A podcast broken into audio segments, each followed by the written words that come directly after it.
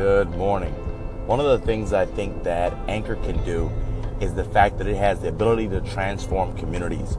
Whereas most people often view dialogue to be sent in the form of an email or perhaps a letter to a local representative, I think that Anchor has an enormous ability to be able to transform community voice to empower regular citizens that may not have the access to schedule a meeting with their local councilman or with the local state representative or even state senator, it has the ability to add voice to those that may have a serious concern with issues that may be plaguing their community. So I think that Anchor has a tremendous power to add voice to communities to impact change for the greater good.